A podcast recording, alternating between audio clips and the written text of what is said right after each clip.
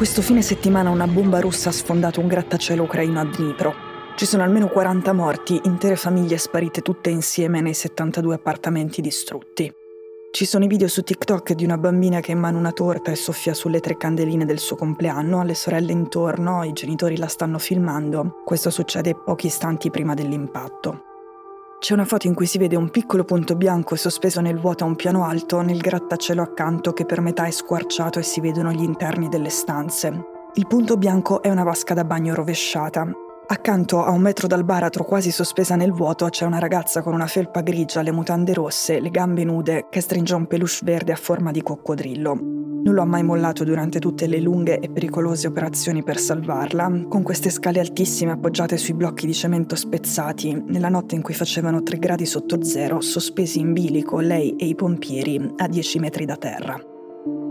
La bomba russa era enorme, una KH-22, abbiamo già parlato di loro perché sono state usate contro il supermercato di Kremenchuk. È una bomba antinave, si dovrebbe usare contro le portaerei nemiche, non contro i palazzi costa milioni di dollari e ha una testata che pesa mille chili.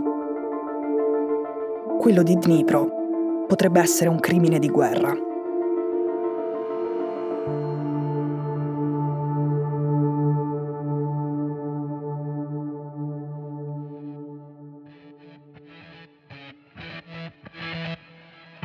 Sono Cecilia Sala e questo è Stories un podcast di Cora Media che vi racconta una storia dal mondo ogni giorno.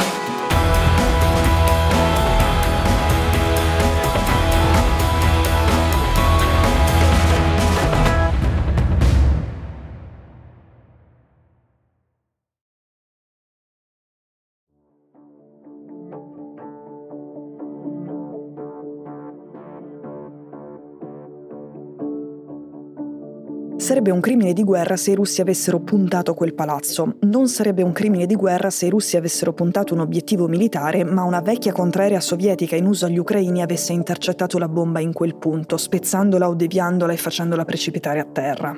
Ovviamente non sarebbe colpa degli ucraini avere contraeree poco precise perché vecchie, ma non sarebbe comunque un crimine di guerra dei russi, come lo sono quelli commessi a Mariupol e a Bucha. Punire i crimini di guerra è complicato, ma a volte succede, quindi partiamo da esempi concreti. C'è un presunto cannibale a processo in Svizzera. Non è un serial killer, ma l'ex comandante di un gruppo di ribelli in Africa. Ali Ecosia è stato tra i leader del Movimento Unito di Liberazione della Liberia per la Democrazia, una delle fazioni della prima guerra civile combattuta nel paese dall'89 al 97 e tra i conflitti più sanguinosi del continente. Lo hanno arrestato nel 2014 e sotto processo al Tribunale di Bellinzona dal 2020. Le accuse sono parecchio gravi, aver ordinato, eseguito o preso parte all'uccisione di civili e militari fuori da un combattimento. Una cosa che in guerra non si può fare, un crimine. È accusato di stupro, tortura, reclutamento, sfruttamento di bambini soldato e riduzione in schiavitù. Altri crimini di guerra. Poi è accusato di vilipendio di cadavere, dove la freddezza dei termini giuridici cela cannibalismo. Ora, come può un cittadino liberiano per fatti accaduti in Liberia essere processato dalla Svizzera? Si può fare, ma non si fa quasi mai. Si può per il principio della giurisdizione universale che nel diritto internazionale permette di portare in tribunale chi è ritenuto responsabile di crimini molto gravi, a prescindere da dove siano stati commessi e dalla nazionalità della persona. Come ha funzionato questo caso? Il processo si è tenuto in Svizzera, ma dei testimoni venivano sentiti dalla Liberia, tutti a condizione di anonimato perché hanno paura di rappresaglie. Il processo è iniziato nel 2020, quindi sei anni dopo l'arresto e più di 20 dopo i fatti. L'ex comandante ribelle ha negato, dice di non essere stato sul luogo dove i crimini sono stati commessi, dice di non conoscere le vittime e di essere bersaglio di un complotto. Ha detto che non poteva essere lui il responsabile perché l'uomo identificato dall'accusa in una foto indossava una giubba militare non adatta al clima della Liberia. Nel 2021 i giudici lo hanno condannato per crimini di guerra e gli hanno dato 20 anni. Per la prima volta il Tribunale Penale Federale si è pronunciato sui crimini di guerra, per la prima volta un membro del comando ribelle liberiano è stato processato per questo e per la prima volta la Svizzera ha applicato il principio della giurisdizione universale. È una cosa importante perché è un disincentivo forte. Se i criminali di guerra cominciano a capire che se perdono la loro guerra a casa non possono trasferirsi all'estero, per esempio in Europa, col bottino e senza rischiare, allora anche il resto del mondo comincerà a sembrare rischioso invece che un rifugio, come sembra adesso. Però provate a pensare quanto è difficile raccogliere le prove su cosa è successo vent'anni fa in Liberia dalla Svizzera e su quanto è difficile valutare l'attendibilità dei testimoni. Dal carcere Cosia ha presentato ricorso in appello. Il processo si è riaperto di nuovo la settimana scorsa. Nella prima udienza un testimone ha raccontato di aver visto l'imputato mangiare un cuore umano fatto a fette. Secondo i report, nel 1990 i ribelli che catturarono, torturarono e uccisero il presidente smembrarono il suo cadavere per mangiarne delle parti.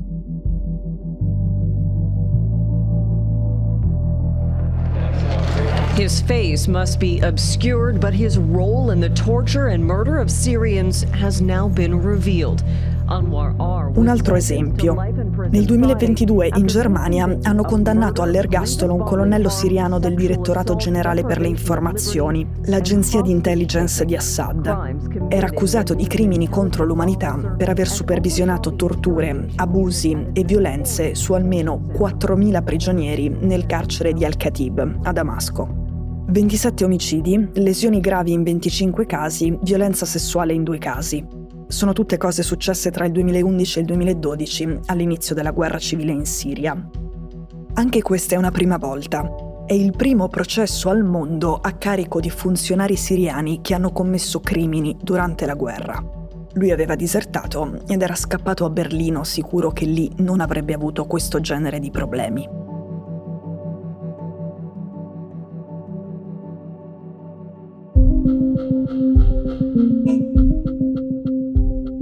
Questi processi avvengono molto raramente e anche quando ci sono avvengono molti anni dopo i fatti. E le punizioni colpiscono solo quelli che a un certo punto hanno avuto problemi in patria e sono scappati. Per esempio, in futuro potrebbero colpire dei comandanti dell'esercito di Putin o dei mercenari della Wagner che per delle rese dei conti a Mosca che già si intravedono in potenza dovessero lasciare la Russia.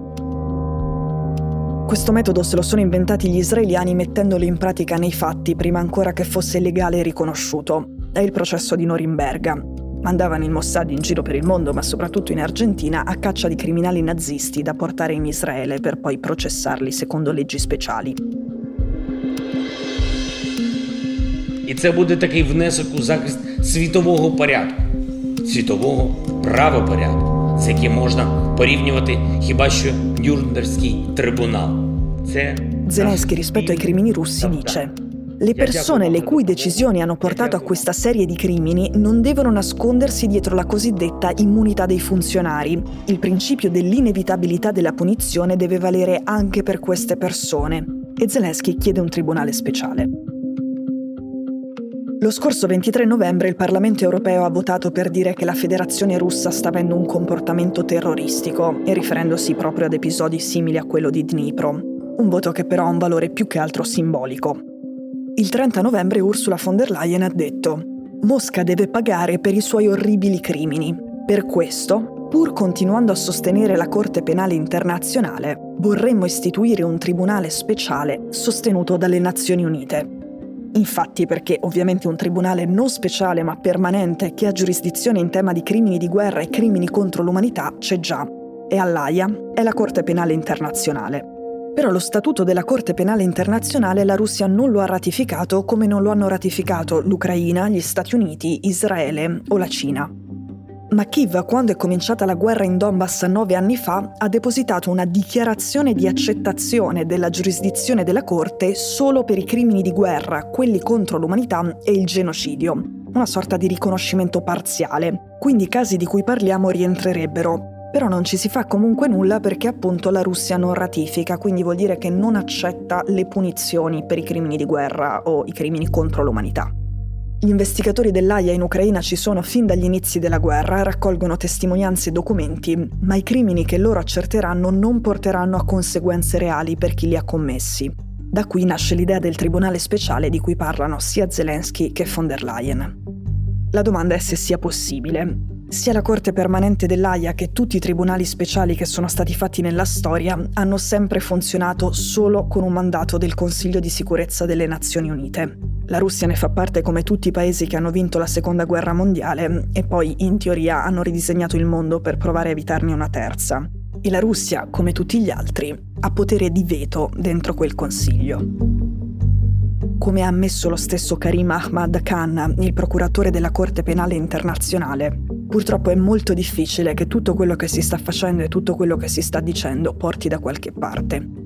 Che abbia conseguenze concrete, come sono concrete le conseguenze dei crimini di guerra. Questo almeno finché tutto resta com'è.